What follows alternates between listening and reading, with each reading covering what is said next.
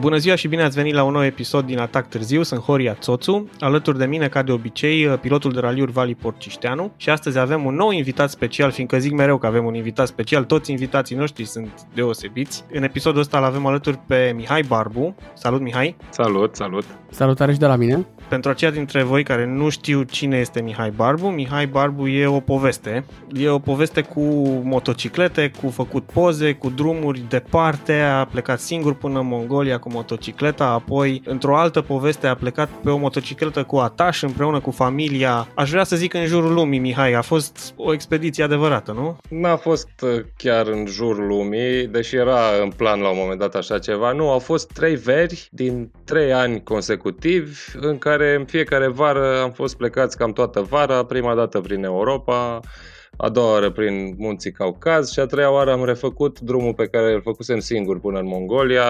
Am încercat să-l fac cât de cât la fel și am fost pe același drum cu iubita mea Oana și fiul nostru Vladimir. Excelent. E într-adevăr o poveste frumoasă, fiindcă te-ai dus întâi singur și ai trăit visul ăsta de holtei când pleci și ți iei practic lumea în cap și ai făcut treaba asta scriind și o carte care a fost foarte de succes din câte mi-amintesc, nu? Da, am scris o carte care se cheamă Vânt Kilometri și care care a fost tipărită până acum în 5 ediții. Asta să tot însemne aproape vreo 10.000 de exemplare și în momentul ăsta, nu știu dacă cu bucurie sau cu tristețe, pot să spun că nu se mai găsește decât prin anticariate pe OLX. Asta e o realizare. E o bucurie pentru mine, în primul rând, nu atât că am scris o carte, ci că na, lumea s-a bucurat de ea. Când a apărut cartea asta? E o poveste foarte frumoasă. A apărut, deci eu am fost în Mongolia în 2009. Cartea a apărut în 2010, mai exact pe data de 20 noiembrie ieșea din tipografie noaptea și de ce știu data asta foarte bine? Pentru că fix în aceeași noapte mi s-a născut mie băiatul. Ah, și felicitări, ce frumos! Eram la maternitate și așteptam acolo, eram terminat tot și m-a sunat cineva de la editură și mi-a zis hai să-ți dau o veste bună, uite, cartea tocmai a ieșit din tipografie. Deci s-au produs două nașteri simultane. Exact, gemeni am avut. ce tare, da. A ieșit și cartea, a ieșit și pebele cartea asta e motivul din care l-am reperat eu pe Mihai, de fapt, și cred că mulți, nu numai eu, dar um, i-am și scris atunci pe Facebook, după ce am citit cartea, că m-a inspirat și cred că pe foarte mulți i-a inspirat să se apuce de mers cu motocicleta. E frumos. Asta e ce a ajuns și la urechile mele și nu neapărat mersul pe motocicletă, dar uh, mie mi se pare că a inspirat lumea să facă niște lucruri pe care poate până atunci le credeau de nefăcut. Eu oricum am considerat că această carte nu e deloc o carte despre motociclete sau o carte a cărui target sunt motocicliștii. Consider un jurnal de călătorie și na, cum călătoriile sunt o chestie care după mine trebuie făcută, cred că targetul e mult mai mare și cum vă ziceam, na, mie mi-au ajuns niște povești la urechi pentru care nu știu cui să mulțumesc că s-a întâmplat așa. Păi ție să-ți mulțumești în primul rând că tu ai scris cartea și tu ai întreprins aventura asta. Noi am mai pomenit cartea ta într-un episod aici când vorbeam, cred, cu Cristi Sugar Valley, nu? Așa mi-amintesc. Povesteam atunci despre ideea de a vinde kilometri, fiindcă și Cristi și Vali au făcut sau vor face o treabă la raliuri în care își vând spațiu pe mașină într-un mod similar cu ce ai făcut tu acolo. Și uh, conceptul și povestea în sine are direcții diferite, dar rămâne un exemplu și în lumea lor, uite. Eu aș vrea foarte tare să vă vorbesc un pic despre cum a apărut ideea asta, că pentru mine în continuare este fascinant și consider că n-ar fi existat nimic din ce a ieșit din povestea asta dacă n-ar fi fost ideea asta cu vândutul de kilometri, care e o idee a fratelui meu, care s-a născut așa cu vreo, poate, o lună înainte de plecare, când eu mă gândeam că, bă, ok, plec până în Mongolia, dar mi se pare o chestie destul de interesantă, așa, să pleci până în Mongolia cu motocicleta și mă gândeam, recunosc, gândul inițial era să propun unor redacții de ziare, reviste, ceva, să le trimit niște, eu lucrând în presă la momentul ăla, să le trimit, nu știu, niște materiale, o serie de reportaje și mă gândeam, poate așa, mai scot niște bani de undeva care nu mi-ar fi stricat. M-am întâlnit cu fratele meu într-o seară, fratele meu care e un tip foarte creativ, așa, e o minte luminată și stăte- stăteam și ne gândeam, bă, ok, cum să facem să, adică ce soi de pachet să propunem noi uh, unor redacții, așa, ca să îi câștigăm din prima. Și fratele era, eu tot dă, îmi dădeam cu părere acolo cum să facem și el era cumva foarte absent, așa, cufundat în gânduri, se gândea la, părea că se gândește la altceva, știi? Și la un moment dat, eu tot venim cu propuneri, zice el, bă, dar nu, tu trebuie să vinzi ceva. Deci asta a fost, tu trebuie să vinzi ceva. Și zic, dar a zis-o la modul că trebuie, să, că trebuie să vând ceva la propriu, adică nu un material, un ceva, să vând ceva. Și în momentul ăla zic, ce mai o să vând, mă, că n-am ce să vând. Ok, iară s-a afundat el în gânduri acolo și la un moment dat s-a întors așa ca o revelație, zice, câți kilometri are drumul tău? Și eu zic, păi mă, ar avea 21 de mii din ce am socotit eu. Mă rog, paranteză, la, Mamă, la final au fost 26 de mii. La socoteală inițială erau 25. Zice, băi, fii atent, dar dacă împarți tu drumul tău în bucăți așa pe kilometri și le vinzi pe astea. Și eu am rămas așa interzis, pentru că, mă rog, acum poate e o idee care pare familiară, dar atunci când am auzit-o prima dată, zic, cum o să vinzi kilometri, știi? Și el îmi zice, tu știi pe tipul ăla cu 1 million dollar sau nu, The Million Dollar Homepage.com și zic, mm-hmm. nu știu mhm. dacă îl știți. Eu, nu știu, nu. Da, da, ăla cu pixelii. Ăla cu, pixelii, da. Care tipul era la facultate și nu se putea întreține și a cumpărat un domeniu și a vândut pixelii din domeniul respectiv cu un dolar pixelul. Și au fost un milion de pixel și a fost o idee atât de sărită de pe fix încât a făcut un milion de dolari vânzând un milion de pixeli. Trebuie să fie, tre- zicea, trebuie să fie o ceva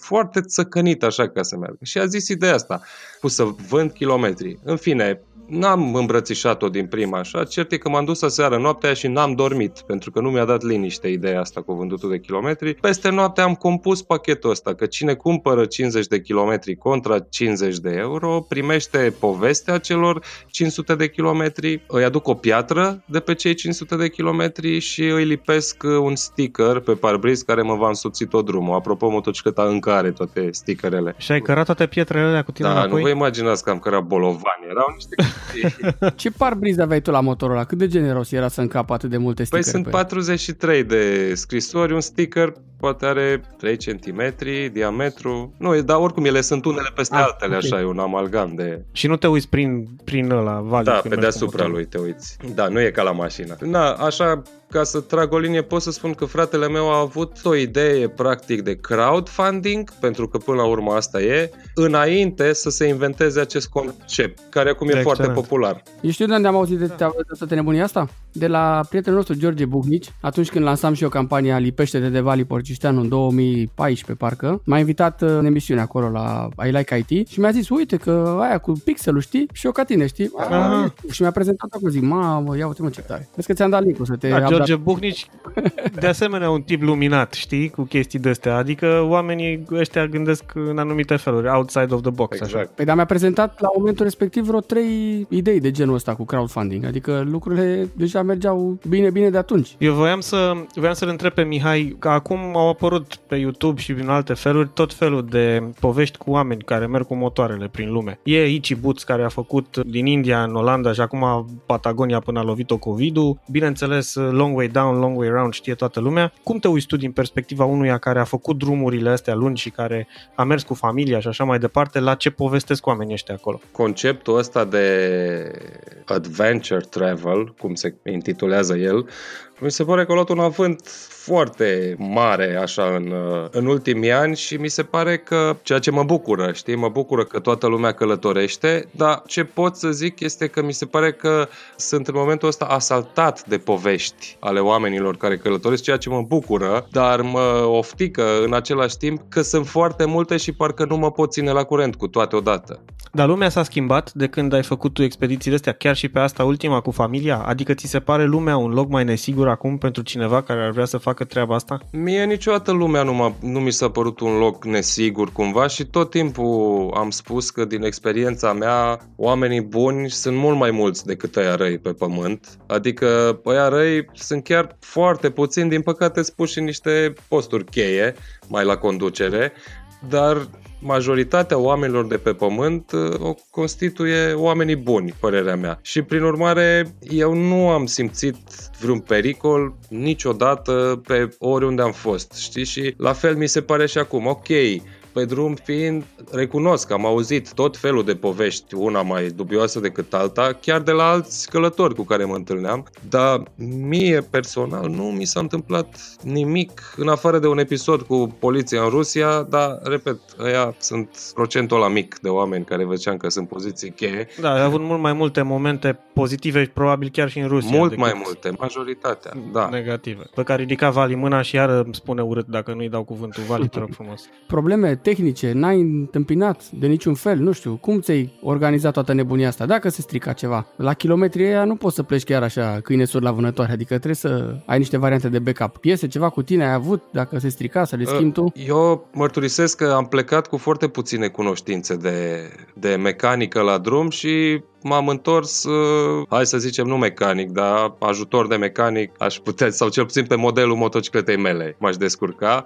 Am avut obișnuit să spun că atunci, în 2009, când am plecat, am mai cărat încă o motocicletă în portbagaj. Din această frică pe care o aveam că s-ar putea întâmpla ceva care să mă oprească. Dar uh, tot eu spuneam că uh, având în portbagaj încă o motocicletă și fiind foarte bine documentat de pe unde merg, cum fac, unde mă opresc, ar fi trebuit să se întâmple întâmplă ceva catastrofal ca să mă oprească pe mine prima dată. Asta a fost prima dată când am mers în Mongolia. Am avut probleme tehnice, aș menționa-o mai mult pe una care mi-a dat multe bătăi de cap. Am avut un radiator care se tot spărgea. Se tot spărgea, l-am lipit de 5 ori până am ajuns acasă și, cum să zic, una singură din cele 5 lipituri a fost făcută la un shop de ăsta de reparat radiatoare, restul le-am făcut eu. Poate că de aia nici n-a, de fapt nu poate de aia nici n-a ținut, că se spărgea în alte părți. Adică acolo unde lipeam, ținea. Lipitura a fost Lipitura bună. a fost da. bună. Am citit ulterior că la anul și luna în care s-a produs motocicleta mea s-a mai întâlnit problema asta, radiatorul să fie faulty. Aici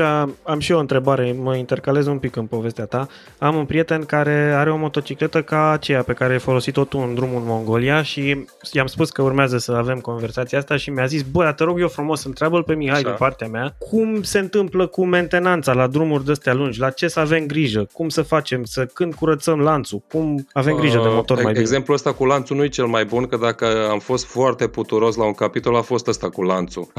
nu, recunosc că nu prea am curățat și uns lanțul, dar în rest, nu știu, e ca mentenanța de acasă. În principiu e bine să ai o motocicletă curată, pentru că o motocicletă curată a- arată problemele mult mai ușor, pe unde curge, ce curge uh, și așa mai departe și, nu știu, exact mentenanța de acasă. Ai, do- doar că se petrece mult mai accelerat, adică poate acasă schimbi ulei o dată pe sezon, la drumul ăsta o să-l schimb la 25.000 de km, o să-l schimb de 5 ori. Dar, Aha. cum să zic, a, e foarte ușor, găsești un service pe marginea drumului în Rusia, au niște ulei, îl pui acolo, te, te rogi să fie ce trebuie. O singură dată mi s-a întâmplat să bag o chestie dubioasă. Motocicletele având ambreiaj umed, le trebuie un ulei special, adică un ulei de motociclete. Mai mult nici eu nu știu ce să zic și la un moment dat nu am găsit și am băgat ulei de mașină și efectul acestei chestii este că îți patinează ambreiajul. Și mi s-a întâmplat o singură... Ha. Da, și, mă rog, am Un mers indicator, 100 da. de kilometri, așa, se simțea numai între a cincea la accelerații mai puternice când vreau să depășesc plecatul înaintea vitezometrului. Păi așa face și la mașină, da, Și- când ai boost mare. Da. Când e Și în am, sarcină mare. am mers 100 de kilometri, am găsit un orășel mai mic, am găsit niște ulei, tot n-a fost de motocicletă, era tot un ulei de mașină, dar probabil că avea alte proprietăți, că n-am mai avut uh, probleme cu el. Dar ai avut și momente interesante la serviciuri, adică mi-aduc aminte din expediția asta că te-am urmărit pe Facebook cu Uralul, motocicleta cu ataș. Te-ai dus chiar la fabrică, la Ural și ți-au făcut aia o revizie completă, nu? Uh, Uralul, să știți că are un farmec aparte, așa, ca mot- motocicletă. Adică, în primul rând, e o motocicletă care întoarce priviri pe stradă, multe priviri pe stradă, că are un aer vintage, așa, de poveste, cumva, deși motocicleta e din 2014, dar rușii, nefiind ei foarte pricepuți la design, l-au păstrat pe ăla din 40, că era ok. Și uh, are, în primul rând, chestia asta și a doua treabă e că adună, cum, adică e o comunitate, cumva, Ural, care fiind foarte puțini oameni care au Ural, e cumva un, unită așa și, de exemplu, în prima tură cu Uralul prin Europa, toate serviciurile și toate chestiile le-am făcut pe la dealeri Ural din Europa. Dar asta nu înseamnă că am mers într-o clădire super fancy și m-a primit cineva și stați să vă fac o programare. Nu, mergeam de obicei îl sunam pe dealer, că aveam o listă cu dealer, îl sunam și ce da, mă, vină la mine acasă, schimbăm ulei un curte, facem frumos, bem și o bere și cam Oameni așa a fost peste tot. Iar într-adevăr în Mongolia, când am fost, singura diferență între tura din 2009 și cea din 2017 a fost că am făcut tura invers, Adică am plecat prin uh, sudul Eurasiei și m-am întors prin Rusia pentru că m-am gândit eu că e cel mai sigur pentru o motocicletă rusească să meargă prin Rusia în a doua parte a călătoriei când deja e obosită când ar putea să apară mai multe probleme, Aha, am zis am eu înțeles. că ar fi mai bine să mă prind în Rusia. Și, mă, mă rog, probleme n-am avut. S-au rupt niște chestii pe care le-am sudat de mai multe ori, nu neapărat la motocicletă, cât la sistemul ăsta care îmi ținea bagajele. În fine, și apropiindu-ne de fabrică, aveam contactul CEO-ului Ural, m-am da, chinuit înainte să fac rost de el, am anunțat înainte, i-am dat un mail înainte, la modul, eu n-am cerut sponsorizări, am vrut doar să-i spun omului că eu o să fac tura asta și că în Europa știu că sunt mulți dealer, dar paradoxal, în partea aia altă de unde e Uralul, nu prea sunt așa mulți dealeri și am zis că aș vrea să știe că eu sunt pe acolo și că dacă la un moment dat se întâmplă ceva și o să-i dau un mail, aș aprecia foarte mult dacă mă ajut. Și în fine, mă apropiam de fabrică și a fost foarte frumos că eram, cred că eram la 300 km de fabrică și mi-a trimis el un mail în care m-a întrebat Mihai, by any chance, plănuiești cumva să vizitezi fabrica Ural? și... Da, gând la gând, da. Da, pentru că eu vroiam să-i scriu, dar vroiam să-i scriu când eram mai aproape. Și am zis, a, uite, că tot mi-ai scris, zic, aș vrea, îmi doresc foarte tare să văd cum se fabrică motocicleta asta și să vizitez fabrica, dacă e posibil și dacă e posibil să fac și niște fotografii, pentru că văzusem un reportaj făcut de nu mai știu ce publicație și părea totul foarte pitoresc așa. Și el mi-a zis, sigur că da, uite, te duci, te așteaptă acolo Tatiana, parcă o chema pe doamnă. În fine, și am ajuns, a fost foarte interesant interesant ce s-a întâmplat acolo pentru că, repet, scopul meu era să ajung, să fac niște poze și să plec mai departe. Și am ajuns la fabrică acolo, mă întâlnesc cu Tatiana, care era singurul om din tot stafful al fabricii care vorbea puțină engleză, restul nu vorbea nimeni nimic și ajung acolo și îmi zice stai așa că lumea e în pauză de masă, uite, vezi că acolo e o cafenea, abia și tu o cafea și vine într-o oră să te iau. Și vine peste o oră și mai ia. Intrăm în fabrică, care e o chestie foarte mică, lucrează, cred că 20 ceva de oameni, fac produs producția asta de motociclete. Serios? Da, ei fac vreo, dacă am înțeles bine, 200 de bucăți pe lună, ceva de genul ăsta. S-a făcut un cerc în jurul meu acolo, unul cu un, uh, cu un uh, clipboard de ăsta care își nota chestii și ea mă întreabă, bun, zim, ce nu merge la motocicletă? Și eu rămân așa, zic, da, da, eu nu de asta am venit, adică am venit, uh, zim, pot să fac și eu niște poze la voi aici? Și zice, da, dar lasă pozele, zice, nu merge la motocicletă. Și, sincer, vă zic, era în momentul ăla, era doar un singur senzor, ăla care atunci când tragi maneta de frână ți aprinde stopul. Era un contact care nu mergea, știi? Aha, mă rog, atât. slavă Domnului, ai și frână la picior și trăgând de amândouă simultan, aprindeam stopul pe frână. Și zic, domnule, ăsta. și ea zice, bine, altceva, ce nu merge? Și zic, dar totul e ok. Și ce nu mă zice nu merge la motocicletă. Și zic, bine, atunci să o iau unul de la voi de la fabrică să dea o tură și să zic el că poate știe mai... Să-mi ziceți voi ce nu merge, da. Să-mi ziceți voi ce nu merge. Și zice, bine, ok, așa facem. Și zice, ă, o băgăm în fabrică acolo și zice, dă totul jos de pe ea. Și eu mă gândeam, bă, pentru un contact, adică... și ce totul, totul. Și zic, cum totul? Zice, totul, golește tot de pe motocicletă. Zic, tot și cutii și totul dă jos. Am umplut un palet din ăla de la ei, din fabrică și aveți cuvântul meu, cuvântul meu, în, nu exagerez, 15 minute cred că a durat, motocicleta mea era într-o parte, atașul era în altă parte, motorul era pe masă desfăcut bucăți cu pistoanele pe afară. Și, Aoleu! Și, și eu mă tot gândeam, bă, dar pentru un sens, pentru un contact. Și în fine. Și am întrebat-o pe Cucoană, zic, ok, Ce dar pozele alea pentru care am venit, am permisiunea să le fac. Și ea mi-a zis, da, dar să nu fie cu oameni. Și am zis, bă, nu știu, eu am vorbit cu CEO vostru și mi-a zis că am voie să fac poze cu oameni, cu activitatea. A, bine, dacă a zis eu, atunci fac. Ok, și am făcut eu poze. Cred că am stat 4 sau 5 ore în fabricuța acolo Uralul meu era efectiv în toată fabrica împrăștiat, adică unul lucra la roată, altul să juca cu etrierul, unul trăgea de cadru, unul mai schimba la motorul ăla, nu știu ce, și cert e că ăștia treceau pe lângă mine câte unul, pe Tatiana o pierdusem, ăștia treceau pe lângă mine cu câte o piesă de-a mea în mână și îmi ziceau din, îmi dădeau din cap așa din mers că nu e ok, nu e ok, trebuie schimbată. Și eu ridicam din numere așa și ziceam ok Aoleu. și mă întorceam la Oana și la Vladimir care stăteau și ei în fund acolo pe un palet în fabrică și spuneam Oanei, zic, Bă, până acum cred că e 500 de euro. Mai trecea jumătate de oră, mai venea câte unul, mi-a arătat câte o piesă, îmi zicea că trebuie schimbată, mă întorceam la Oana, și zic, bă, cred că vreo 1200. Eu, adică nu știam cât costă piesele astea, dar așa, imaginându-mi cam cât ar fi, zic, bă, cred că sunt 1200 de euro. Și vă dau cuvântul meu, când am ajuns la... Eu cred că ți-a făcut cadou. Când am ajuns la un calcul de 3000 de euro, așa, deja mă gândeam, ok, pe cine sun eu să-mi trimită niște bani și să-mi și intre instant pe card și să-i pot scoate, să-i plătesc, să nu mă fac de rahat aici la fabrică. Știi? Da. Au terminat aia programul, motocicleta mea era ansamblată la loc, tot, era țiplă. Adică au făcut treaba asta după pauza de masă de la prânz până au terminat? Până seara. O motocicletă făcută bucăți, bucăți, bucăți. Au pus-o wow. la loc, era, mi-au zis, acum poți să spui bagajele la loc, rămăsesem eu, această Tatiana, directorul fabricii și omul de la pază. Și și zice, da, vino puțin până aici la noi. Și da, începe directorul să vorbească în rusă. La, la, la, la, la. Îmi traducea Tatiana. Ți-am schimbat asta, asta și asta. E ok? Eu mă uitam, e ok, dar mă gândeam numai la miile de euro, știi? După aia, ți-am schimbat asta, asta și asta. E ok? E ok. Ți-am mai schimbat asta, asta și asta. E ok? Da, e ok. Și se uită directorul la mine, ridică degetul așa în sus, zice, deci e ok? Și eu zic, da, e ok. Și mi întinde mâna așa, îmi întinde mâna și îmi zice, dă sfidania, la revedere. Și eu mă întorc către asta și zic, bă, dar stai un pic, cum adică? Și ea zâmbește așa și zice, este un cadou din partea noastră, știi? Da, și m-am, m-am topit tot acolo, știi? Și după aia ca românul mă gândeam, ă, păi de ce n-ați zis, mă, că vă mai ziceam niște chestii?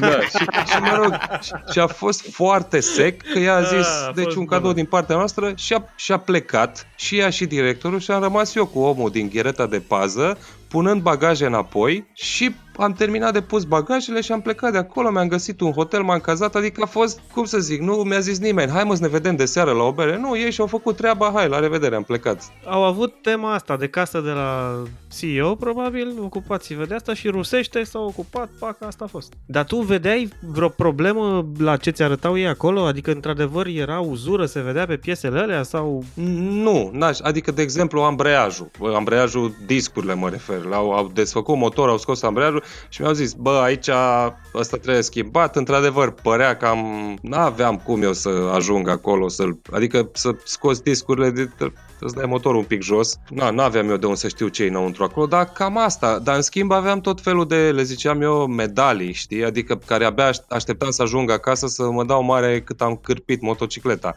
Adică aveam niște, pe roata atașului, un disc de frână, cred că se cheamă flotant, ăla care joacă puțin, prins da, cu da, niște da, interiorul de la disc. Clopotul, îi mai spunem noi, clopotul. E prins da, cu șuruburi nu știu de disc. exact. Ideea e că s-au spart ni- niște lucruri la discul ăla de frână pe eu care le-am cârpit eu cu niște șuruburi și l-am făcut din flotant fix și aveam o sudură la cadrul atașului cu niște întărituri, cu niște chestii și când am plecat de la fabrică toate le erau noi, știi? Adică cred că nimeni nu mă mai crede că Ăla ai gândit un pic să se dilate acolo, de aia ai făcut așa cu jocuri. Exact, exact, exact. Da, și eu l-am făcut fix pentru că s-au rupt toate chestiile alea dinăuntru de acolo și... Și gata, zero dilatație. Ajunge, te-ai dilatat toată viața, nu mai trebuie. Și zero dilatație. Da, pentru că am înțeles că oricum uh, genul ăsta de disc flotant, intrăm acum în detalii tehnice, e pentru vehicule care merg în regim de racing, pentru discuri solicitate și mă gândeam, mamă, exact, Uralul da, și racing e ceva și plus că mai e o treabă, având în vedere că partea aia din miez, mijlocul discului, e dintr-un alt material, de regulă din aluminiu, transferul de temperatură de pe disc din zona de fricțiune, unde calcă plăcuța, către interiorul discului, către miez, cum ar veni, către rulment, nu mai e atât de mare. Și practic nu mai ajunge temperatura A, ah, atât de mare uite. și da. în rulment să-l supra da, da, da, și pe ăla și da. să-l strice cu timpul, știi? Da. Să-mi ziceți că nu mai pot să zic și eu ceva. Ia, mai taci din gură să mai zic și eu ceva. Hai zi, te rog frumos. Eu mă tot gândeam și îmi imaginam acum, știi cum a plecat el la drum atâția kilometri și trebuie să-ți faci totuși un plan cât de cât să te uiți acolo, bă, uite, merg atâta, o să încerc să alimentez acolo, dacă se întâmplă ceva. Nu știu, poți să te duci chiar așa la ghici, nu? Ți-ai făcut un Da, un și plan eu mai sunt foarte conștiincios detaliat, la mă planuri gândesc. și mă cam țin de ele. Țin minte cum am făcut în 2009 când am ajuns la Vama cu Mongolia după o lună de mers cu motocicleta. Când am ajuns la Vama cu Mongolia și mai erau încă câțiva cu niște mașini, era Mongol Rally în perioada aia și intrau foarte mulți care făceau parte din raliul ăsta caritabil, deci era destul de mare coada și Vama aia se închidea o pauză de masă, noi ne-am nimerit acolo fix în timpul ăsta și am stat și ne-am împrietenit și vorbeam între noi și una din chestii a fost o discuție asta, bă, eu trebuie să mă grăbesc, că uite, mai am 10 zile de viză și eu trebuie să nu știu ce și m-au întrebat și pe mine, dar ție când îți începe viza? Și eu m-am uitat la ei și le-am zis, azi. și eu am întrebat, dar tu când ai plecat din România? Acum o lună. Păi și ai zis fix azi? Da. nu, a, nu ați trebuit, da. Nu a trebuit? Da, adică sunt Ar foarte trebui. calculat și de obicei îmi, îmi iese. Pot să spun doar de tura din Europa, când am prima noastră ieșire cu Uralul în familie, așa care a durat patru luni. Am mers 28.000 de kilometri numai prin Europa. Acolo nu a existat niciun plan. Pe principiu că e totul da. mai la îndemână Și- în Europa. Hai că în Europa poți să zici că te descurci, da. E mai, ești mai acasă așa. Pot să spun că atunci când pleci spre est, o chestie care e foarte nasoală și care te condiționează foarte mult sunt vizele. Pentru că probabil pe unele trebuie să ți le iei dinainte și Da. trebuie să-ți faci o calculație ca să se și între taie cumva că dacă ai vreo problemă și trebuie să stai pe undeva o săptămână să repari nu știu ce și da, aia trebuie un pic calculat cu atenție pentru că dacă ar fi viza așa on arrival la toate țările să-ți o iei de când ai intrat să ai 30 de zile ar fi minunat, dar nu e așa. Hai să te întreb și eu o chestie mai de mecanică de familie, așa. Totuși să pleci cu familia într-o expediție de genul ăsta, presupun că la un moment dat, nu știu, vă mai săturați și unii de alții, nu? Cum faci să păstrezi așa un echilibru între frumusețea de afară și frumusețea uh, din e- spațiul E, vostru restrâns? e o întrebare foarte bună și este o chestie valabilă la orice plecare în grup de genul ăsta, de câteva luni. Grup înseamnă minim 2. Pentru că invariabil o să ajungi să te și cerți. Pentru că se întâmplă următoarea chestie care nu mulți o conștientizează. Ești Da, păi lângă asta zic, un da. om 24 de ore din 24. Acasă, când stai, nu ți se întâmplă așa ceva cu niciun om, nici măcar cu soția, cu nimeni. Nu stai 24 din 24. Și întâmplându-se chestia asta timp de câteva luni, dispare intimitatea, care cred eu că e foarte importantă, știi? Și din cauza asta ajungi să te mai și ciondănești puțin. Și evident că am avut Da, sigur că și da. noi episoade din astea. Partea proastă este că acasă, dacă ți se întâmplă, nu știu, o ceartă cu soția, poți să trântești ușa și te duci să bei o bere și te întorci mai relaxat și Păi da, și cum ai gestionat sau cum ați gestionat, că presupun că nici pentru ea n-a fost întotdeauna chiar roz. Evident. Și nici pentru Vladimir. Adică, na, uh, te mai saturi de părinți, ce să zic. Trebuie să te separi un pic, te duci 2 metri mai încolo și ok, tăcem din gură, dar cred că e foarte important ca atunci când tăcem din gură să ne gândim cum să facem să depășim chestia asta împreună și să plecăm împreună, că de-aia am plecat la drum. Nou ne-a ieșit. Vladimir a fost foarte simpatic la un moment dat când avea vreo 4 ani la prima plecare atunci, cred, și strângeam cortul într-o dimineață și am avut o ceartă din asta cu el și, mă rog, cortul era, nu era ridicat, era la pământ tot, dar nu era împachetat. Și ne-am certat și Vladimir a zis că el pleacă. Și eu am zis, da, pleacă, mă, du-te, știi? Ce tari sunt astea? Eu plec. Du-te, mă. Eram pe undeva prin, nu știu, Spania, habar n-am. Și zice, eu plec. Și zic, da, pleacă, mă, hai, pleacă. Și m-am amuzat foarte tare pentru că el plecând a, a luat cortul cu mâna așa și îl târâia după el, cortul desfăcut așa pe 4 metri și pleca și târâia cortul și eu îl stric, Vladimir, ce faci? și se uită la mine și Păi păi s-a iau gândit și că trebuie cortul. să și doarmă undeva. Și zis, da, corect, ai dreptate, omul știe, da, nu, nu pleci așa.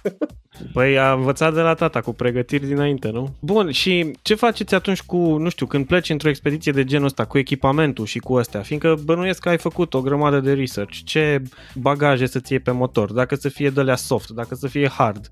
Aveai comunicație în cască cu, uh, cu iubita ta sau cum, cum făceați? Motocicleta cu ata și foarte diferit de aia cu două roți, inclusiv din punctul ăsta de vedere, că avantajele și dezavantajele pentru una cu trei roți nu sunt la fel ca alea pentru o motocicletă cu două roți la cea cu două roți contează mult greutatea, aici pe Uralul ăsta, ăsta trage, e un tractor, nu are treabă și atunci poți să, na, să-i pui cutii de metal, avem în total trei cutii de metal, atașul are un portbagaj, dar am avut și niște chestii soft, al căror principal dezavantaj este că pot fi scotocite, furate cu totul, chiar asta e singura chestie. Nu ni s-a întâmplat decât o singură dată în Franța să rămânem fără o gentuță de pe da. motocicletă într-o benzinărie, deși eram lângă motocicletă la poate 4 metri, beam o cafea, dar între noi era un gard viu și eu eram așezat la o măsuță, dacă mă ridicam în picioare, vedeam motocicleta, dacă mă așezam jos, era după gardul viu și n-a dispărut o gentuță în benzinărie acolo.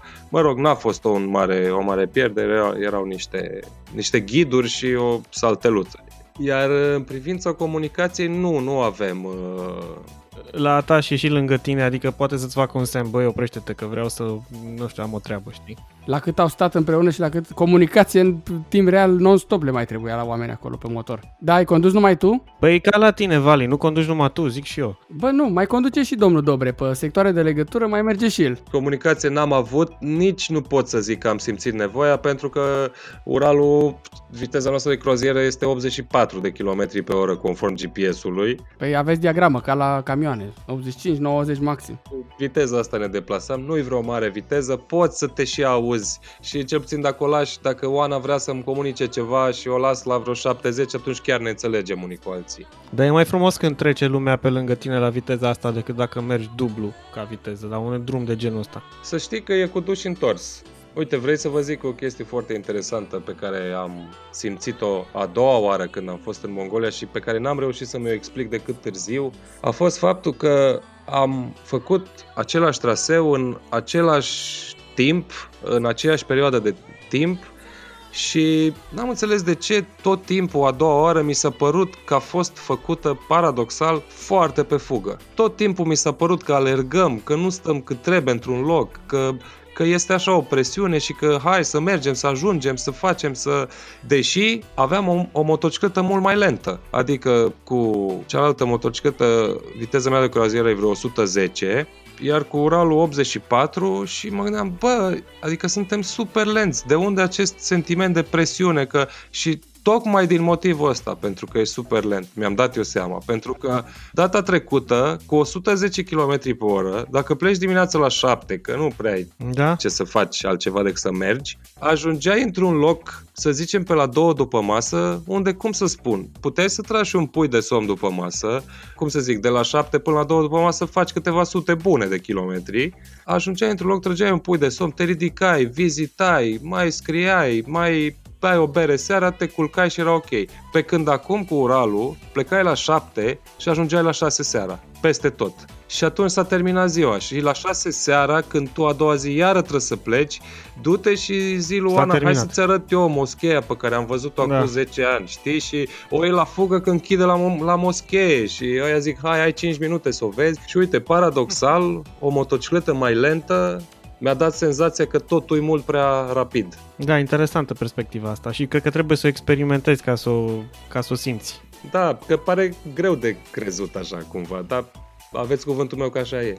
Da, ca și kilometri, de exemplu, între niște locații, ca și mers prin pustiu, așa să zic, care a fost cea mai mare distanță? Una dintre diferențe a fost că am trecut prin Iran în 2017 și am traversat Marea Caspică nu în Turkmenistan, care n-au vrut să ne dea viză, ci în Kazakhstan. Și acolo am mers pe un drum pe care nu mai mersesem niciodată. Este o bucată întinsă de asfalt, super drept până la orizont și cred că sunt, am impresia că sunt 600 de kilometri în care nu e nimic, nimic și probabil te întâlnești cu 10 mașini, așa, uh, stai să nu Hai, exagerez, nu știu, poate cu Mamă. două mașini pe oră, nu e nimic, nimic și ăla a fost un drum, repet, eu n-am mers pe el niciodată, pe hartă părea un drum destul de principal e cumva wow. și eu când am ajuns în Vamă, între, drumul ăsta este în, în Uzbekistan, când am ajuns în Vama, Kazakhstan, Uzbekistan, am avut un mare noroc de localnici care erau în Vama acolo și, mă rog, era o aglomerație foarte mare și s-a făcut cerc în jurul nostru și m-a întrebat unul, ai benzină? Mi-a arătat în rezervor și eu am zis, da, domnule, cum să n-ai benzină? Și, și el a zice, câtă? Mă întreba, e plin? Și zic, nu e plin, mă, dar e ok, merge, nu și îmi arăta canistra, că aveam și o canistră și mă întreba, da asta zic, nu, e acolo n-am. Și ăștia să uitau unii la alții cumva siderați așa erau și îmi zice unul, dar ia deschide mă rezervorul puțin și eu ce mă să deschid ce? Deschide-l puțin. Și iară să uită la ea și le zice ceva de genul exact cum ai zis, bă, ăsta e tâmpit la cap. Și îmi zic ei, nu, trebuie să facem plinul. Și eu zic, ok, suntem în vamă, unde? Și s-au pus oamenii aia să scoată din, din mașinile lor cu furtuni și mi-au făcut plinul mai mult, mi-au umplut și canistra. Și eu mă uitam la ei, bă, dar ce aveți? Adică, ok, înțeleg, hospitality, dar chiar așa umplem canistre cu benzină ca să-mi dau seama wow. pe drumul ăla că dacă nu făceau ăștia treaba aia în vamă, lucrurile erau foarte complicate și să vă zic de ce. Pentru că am ajuns în Uzbekistan după 8 ani ajunsesem acolo și am constatat, deci am făcut bucata asta de 600 de kilometri, am ajuns pe de vapor de benzină expediție. în primul da. oraș și ca să aflu acolo că în, în Uzbekistan nu există benzină. Pentru că toate mașinile, camioane, autobuze, scutere, you name it, toate merg pe gaz. Și am ajuns în orașul ăla și am dat pe GPS prima benzinărie. Ajung acolo, era cu barieră, păianjen, bătea vântul, Zic, a, ok, bine, s-o fi închis asta, hai la următoarea. Erau vreo 12 pe harta mea acolo. Mă duc la următoarea, era o stație de asta de gaz. Zic, a, uite, pe asta au făcut-o de gaz. Și m-am dus la vreo 4 benzinării așa și toate gaz s-au închise și zic, bă, dar ceva nu e ok. Și m-am dus la un taximetri și i-am, i-am făcut semnul ăla că vreau benzină. Și ăla îmi zice, îmi face semn, zice, stai puțin să sun pe cineva. Și eu zic, N-ai înțeles, vreau benzină, pe cine să suni? Du-mă la o benzinărie. Și el îmi face semn, stai puțin să sun pe cineva. Și zic, bine domnule, sună. Ăla sună, vorbește cu cineva, închide și îmi zice, hai, te duc eu, 5 dolari. Ca să te duc. Eu mă uit la el și zic, până la benzinărie, 5 dolari să mă duci? Și el zice, da. Și zic, pleacă mă de aici, am băgat întâia și am plecat. M-am mai învârtit pe la vreo trei de alea și am ajuns tot la una de asta de gaz, super disperat și l-am întrebat pe la, bă, benzină, pot să pun undeva? și ăla mi-a zis, bă, n-ai unde, dar fii atent, dacă te duci, ieși din oraș, o iei pe drumul ăsta și o să găsești un popas unde sunt oprite tiruri, intri în restaurant, te duci la bar acolo și îi întrebi pe aia de benzină. M-am dus la bar și am zis la ăla, benzin? Și ăla mă întreabă, câtă? Mamă! și am zis, super! Păi nu știu, plinul, habar n-am cât, aduci tu niște bidoane și ăla mi-a făcut plinul în spatele clădirii acolo. Îți dai seama că nu știm ce am băgat, a mers motoreta, n-am avut probleme și de aici încolo numai așa am ținut-o. Întrebai pe cineva, bă, benzin, benzin și a ziceau, te duci a treia casă pe dreapta și mă duceam la oameni în curs și erau diversi oameni care costă să o vindeau benzină pe șest, nu știu, E foarte ciudat să ajungi într-o țară, adică nici nu-ți poți închipui că poți să ajungi într-o țară unde nu e benzină. Da, e mafia benzinei din Uzbekistan. Da, aia la vamă când ți-au încărcat acolo canistra și uh, rezervorul, cam cât ți-au pus acolo cu totul? Câți litri erau? Păi, canistra cred că are 10 și probabil au mai băgat vreo 3-4 în rezervor, cam așa. A, deci puținel, nu foarte mult. La 600 de kilometri. Păi da, cu motocicleta, Vali, nu consum așa mult. Horică, ia zi, mergem și noi dată cu Mitsuba, cu Evo? păi dacă punem atâta benzină la tine în Evo, ne învârtim fix odată. Dar pe Mihai putea să-l plimbi odată cu Evo, că sunteți uh, mai aproape unul de altul fizic, așa. Mi-ar plăcea tare mult, cred că aș fi un pic umed. Aia cu mare plăcere. Păi uh, chiar am vrut să semnalăm că noi avem de fapt și un cunoscut comun pe prietenul tău Bogdan, și să-l salutăm cu ocazia asta. Da, Salut, Bogdan! Da, da, salutare, exact, Bogdan! Da, mi-a zis de voi. Salutare, da. Da, Bogdan care și el face poze, ca și tine, Mihai, și Vali și cu mine l-am cunoscut la curse. Pe vremuri, când eram mici, 2003, mai 2004. Mai da. ales noi, da. Exact. Mihai, voiam să te mai întreb ceva și un pic din altă sferă, așa. Adică, la tine pe pagina de Facebook, nu știu dacă ai o pagină sau un profil, nu știu ce urmăresc eu acolo, dar văd poze interesante din Petrila. Și uh, l-am văzut și pe tatăl tău că a făcut niște proiecte interesante în Petrila acolo. Povestește-ne un pic care e treaba cu Petrila, că sună interesant. Da, nu știu, personal Petrila e... Acolo consider că locuiesc, deși sunt de 22 de ani în București și adresa mea din buletin este aia din Petrila și amenziile de circulație îmi vin în Petrila. Când mi-au luat talonul a trebuit să le iau de la Deva, din asta. Și mi se pare un loc foarte frumos, doar că îmi dau seama că e greu de, e greu de văzut frumosul ăsta, că până la urmă e un oraș industrial, ca multe alte orașe industriale Păi asta mi-a și sărit în ochi cumva, că e totuși un oraș industrial, dar e atât de pitoresc din ce arăți tu acolo. E foarte interesant. Da, așa e.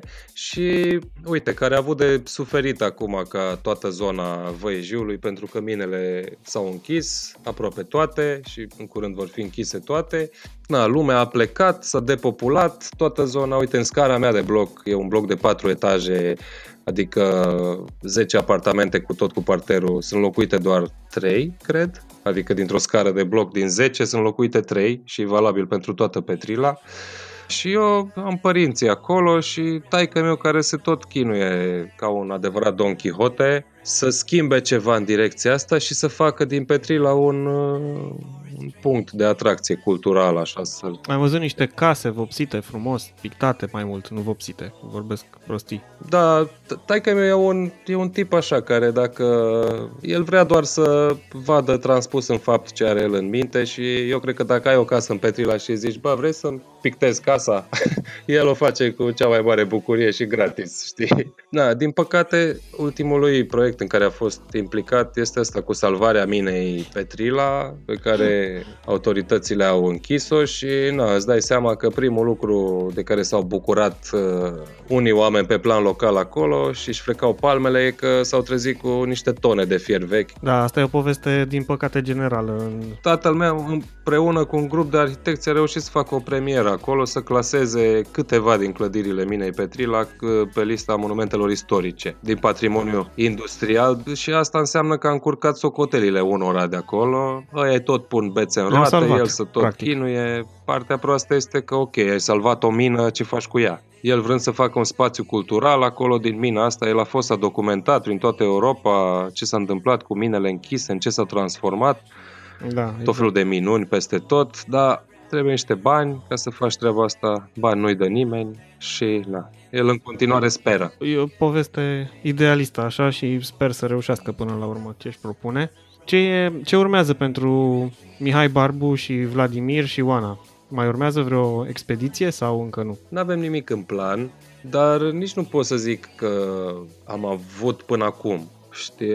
Adică... După izolare. Uh, în afară de tura din Mongolia de acum 10 ani pe care am pregătit-o cu 2 ani înainte și a fost așa o pregătire continuă, cele trei cu atașul și cu familia au fost uh, cam așa, de pe un an pe altul, cumva, iar prima n-a avut niciun plan. Adică ideea cu Mongolia, de exemplu, a doua oară a venit când ne întorceam acasă după a doua vară și, ce să zic, era septembrie și am zis Ioanei, bă, cum ar fi să băgăm noi o Mongolia la anul, știi? De unde, dacă îmi ziceai acum 10 ani, fii atent, peste șase luni pleci în Mongolia, mi se părea un timp, pentru că eu atunci, după 2 ani, mi s-a părut că tot nepregătit am plecat. A fost mult mai simplu cumva acum, pentru că mi-am dat seama că totul este mult mai simplu decât pare. Nimic nu e atât de complicat. Ha, da. Am vrut să spun că până la urmă asta e și o concluzie bună la ce am povestit noi aici, că putem să ne ascundem foarte mult timp după concepte de genul ăsta, că băi, nu știu, nu am de gând să fac asta, că e complicat, mai bine lasă. Poate nu e chiar așa complicat, nu?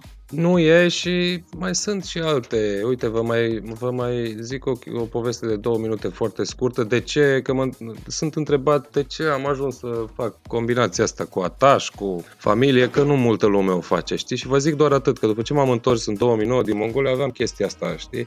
Mă întreba, stăteam de vorbă cu lumea și aveam ajungând la, povestind eu pe unde am fost și așa mai departe, auzeam foarte, foarte des niște scuze din partea interlocutorului pe care erau, erau trei de felul lor, în principiu, două spre trei, cu care cu două puteam, pe două puteam să le demontez, a treia nu prea mai aveam ce să zic. Și prima era așa, da, mișto ce ai făcut tu, Mihai, aș vrea și eu să fac chestia asta, chiar îmi doresc din tot sufletul, dar nu am timp să fac așa ceva, știi? Iar eu aveam un răspuns care era foarte bun, le ziceam, da, știu cum e, pentru că nici eu n-am avut timp, dar am rezolvat-o foarte simplu, m-au dat afară de la servici chiar cu o lună înainte să plec și zic, uite, și m-am, m-am trezit cu timp, știi? Și era o chestie la modul oricine poate să facă treaba asta.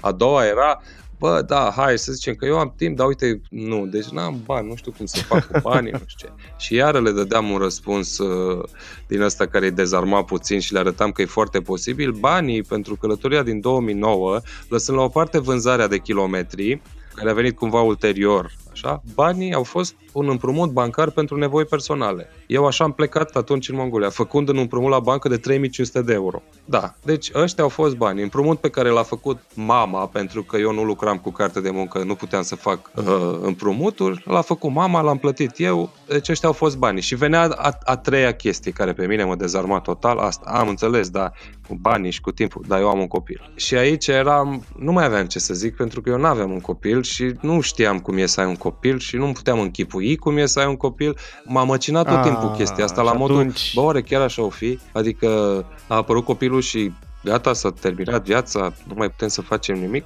Și ghiși, a apărut copilul, am luat motocicleta cu ataș pentru el, am luat-o pentru el, am făcut o tură mică de 28.000 de kilometri prin Europa, să, să vedem cum e, ne-a plăcut, a doua tură a fost mai off-road puțin, așa să vedem, ține și la off-road motoreta. A ținut și a treia oară am zis, ok, ia mă, hai, Mongolia. Și eu n-am avut nimic de demonstrat nimănui decât mie, adică pe mine m-am liniștit cu gândul ăsta. Da, mă, se poate face, e ok. Adică aventura e în tine, nu în faptul că ești singur, să ai copil sau nu ai copil sau... Te rog, Vali. Noi încercăm să-ți explicăm, să-ți dăm exemple, să... dar nu poți, frate, până ah, nu ce ești mi-o întoarce acum. Până nu trăiești pe pielea ta, nu poți să înțelegi. Zici, da, da, da, te înțeleg, mhm, da. Hai că știu cum e. Bă, știi din niște povești, nu știi. Și eu acum am uh, refăcut drumul lui Mihai până în Mongolia și toți kilometrii aia, dar în realitate, de fapt, nu are nicio legătură cu imaginația noastră și cu percepția. Fiecare cu percepția lui. Deci apucă-te de treabă. Hai să înregistrăm Hai că cât mai m-ai pus multe la punct, podcasturi. Deci pe ăsta Iulia nu să-l asculte, nu? Nu, nu, nu, nu, dă acolo, ban. Nu, nu, nu, nu, niciun caz. E Uite chiar cât de ok repede a trecut discuția. și, și discuția asta, imediat. zboară Mamă, deci timpul. simt că aș putea să mai fac încă o oră acum cu Mihai, Încep ca serios. Florin Ion cu 24 de ore de la Le Mans? Facem 24 Da, de ore de prietenul la nostru- Mongolia, de la toate țările. pe care am mai Prietenul trecut. nostru Florin Ion care comentează Formula 1 la Digisport și MotoGP și ce mai fac ei acolo uh, venise când am făcut cu el un episod, o înregistrare, nu știu dacă ai auzit-o sau nu, spunea că, băi, eu aș putea să fac treaba asta non-stop, 24 de ore să Da. vorbesc cu voi despre motorsport. Hai să o facem, știi? Hai că după aia a zis. Sau 36, 48, uh, nu, mă, 72. Băi, ho, ho, ho, ho, ajunge, că ajungi la un an. De încolo de treabă. Pentru, pentru ascultătorii noștri care vor să-l urmărească pe Mihai și care vor să țină legătura cumva cu aventurile lui, cu motoare, cu mașini de off-road și așa mai departe, Mihai Barbu pe Facebook și pe Instagram, cred, nu, Mihai? Pe Instagram e un user dubios, nu știu. Dar dacă cauți Mihai Barbu, mă găsești și pe Instagram, da. Așa, nu face public speaking, nu face interviuri motivaționale, numai podcasturi și uh, aveți o treabă pe Facebook cu Motul, faceți un uh, live, nu? Interesant. Da. În fiecare vineri vorbim despre călătorii acolo, am tot felul de invitați, unul, unul mai simpatic decât altul. Nu știu dacă mă pricep, dar vă asigur că îmi face plăcere treaba asta. Îi spuneam lui Horea ieri că e foarte mișto că nu vă văd. că dacă s-ar uita cineva la mine din monitor acum, nu e la fel. Da, păi live, adică e minunat, adică vorba ta, eu chiar aș putea să o țin în continuu. E, mă simt foarte bine. Păi pe principiul ăsta am plecat și noi. Poate mai facem un episod o dată dacă... Cu mare drag, sigur. Îți mulțumim mult, Mihai, și ne-a făcut plăcere să rememorăm și noi uh, o parte din uh, experiențele tale. Aia cu benzina e de, de ținut minte. A fost tare rău de tot. Vali, îți voi împrumuta cartea, având kilometri, o am încă. S-a vândut una pe OLX acum o săptămână cu 150 de lei. M-am crucit când am auzit. Eu, Nu mai, nici eu am Mihai nu avut mai o are. postare pe Facebook, pusesem linkul de pe OLX în care am zis că pentru 150 de lei vin eu și povestesc toată cartea. da, deci a ajuns marfă de contrabandă. Da. Bun, mulțumim frumos, Mihai. O izolare plăcută. Da, exact. Și eu vă mulțumesc și sunt cu urechile pe voi. Ceau, mulțumim, mulțumim. de tot. Salut! Ceau, ceau.